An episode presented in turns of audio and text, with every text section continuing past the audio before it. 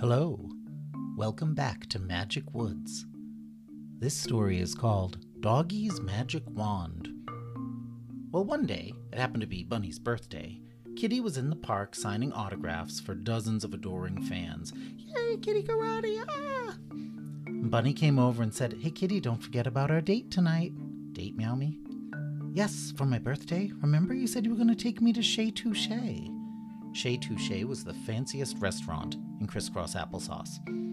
Kitty went, Oh, right, yeah, of course, Meowme." Bunny said, Did you forget? No, of course not. I'll pick you up at, um, seven. Yes, yes, our reservation's for seven, Meowme. Of course I remember that. Bunny said, Okay, and she walked away and said, I'll see you a little before seven then. Don't forget. Kitty said, I won't, Meowme," But Kitty did forget. She was so busy signing autographs and posing for pictures and listening to fans tell her how great she was, she completely lost track of time. Poor Bunny was left sitting all alone on the front steps, crying. And then Herr Pierre walked by and he said, What's wrong, Bunny? Why are you crying on your birthday of all days? And a tear fell from Bunny's eye onto the front of her new dress, and she went, Kitty was supposed to take me on a date to Chez Touche, but she forgot. And now it's too late. Our reservation was for seven. And Herr Pierre said, That's horrible. Well, I will gladly take you there instead. I have a private table in the back. Bunny went, Really? Yes. Herr Pierre extended his paw and helped Bunny to her feet, and he said, Come with me, honey bunny. Let's take the long way to the restaurant, shall we? And he slipped his arm in hers, and they walked away together. Well, Doggie came to the park a little while later. Kitty was still signing autographs for all her fans. Doggie said, Hey, Kitty, you almost done being adored? You want to go grab a root beer float or something? Kitty said, No, Meow Me, I can't. I have to take Bunny out for. oh no, what time is it?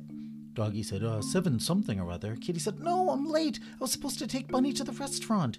Doggie said, Oh, don't worry, Ruffy. Herr Pierre took her instead. Kitty went, What?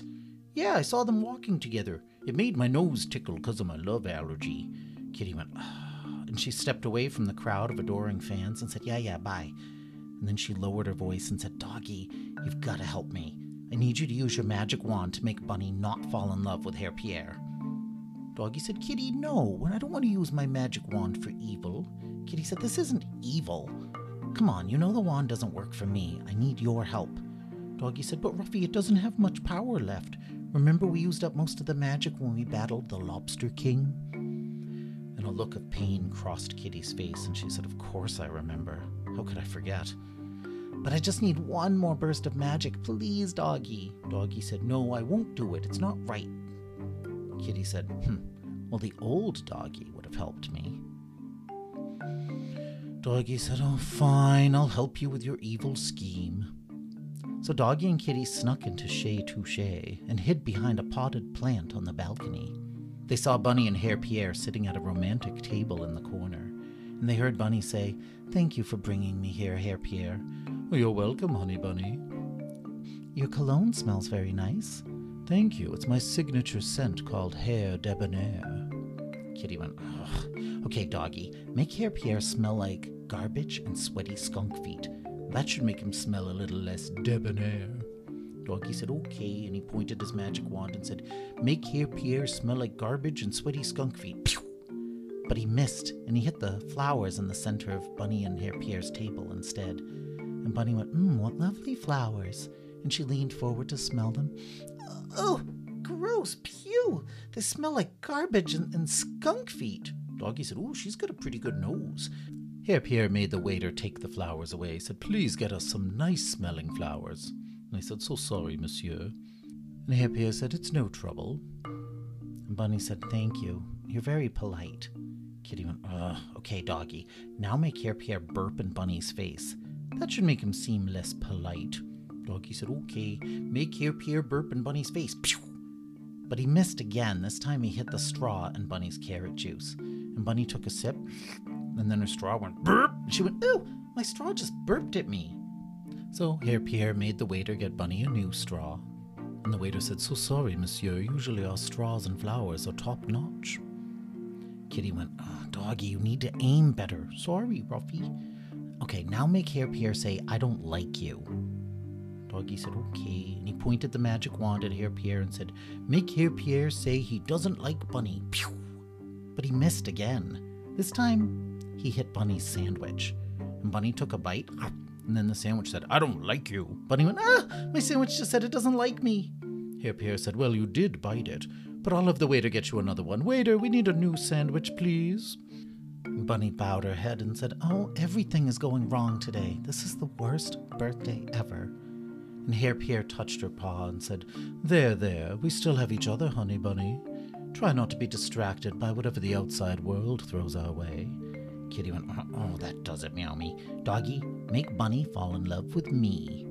But she already, just do it. Okay, okay and aim better this time. All right. So Doggy scrambled to get a better position. Ugh. And while he was moving around, he accidentally turned the wand around so it was pointing to himself. And he said, Make Bunny fall in love with Kitty. Pew! And it would have been a direct hit, except he had the wand backwards, so he hit himself. Ooh. And a dreamy look came into his eyes, and he said, I love you, Kitty. Kitty went, Oh no, meow me. And then Doggy held out his arms and said, Let's smooch and get married. Kitty said, No. And she backed away and hit the potted plant and knocked it over the edge of the balcony. It shattered on the floor of the restaurant, and everyone went, Oh, what's that? Oh. And Bunny looked up onto the balcony and saw Kitty and Doggy and the magic wand, and she went, Aha! So that explains all the weird things happening tonight. Kitty went, Oh, quick, Doggy, make Bunny forget everything that just happened. And Bunny said, What? Doggy said, Anything for you, Lovey Poo. And he pointed the wand the right way at Bunny and said, Make Bunny forget everything that just happened. But no magic came out. The wand's power was all used up. And Bunny said, Kitty, you get down here right this instant. Kitty said, uh, sorry, meow, me gotta go, bye. And she ran out of the restaurant. And Doggy said, Wait for me, Lovey Poo. And he ran after Kitty. Well, Bunny was so angry that she didn't talk to Kitty for a whole week. And Kitty kept apologizing and apologizing until at last Bunny said, Fine, I accept your apologies, but I hope you behave a lot less selfishly from now on. Kitty said, I will, meow me, sorry.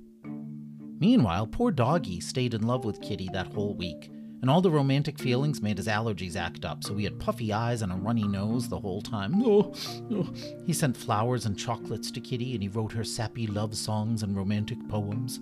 He even bought a fancy red dress to wear around town. He said, I hope Kitty finds me beautiful in my lovely new crimson gown. Mer said, It does look pretty good on you, actually. But after a week, the magic wore off, and Doggy was back to his old self although he still wore that frilly red dress every once in a while.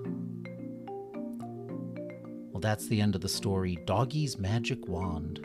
The next story is called Knick Knack Paddywhack. Goodbye.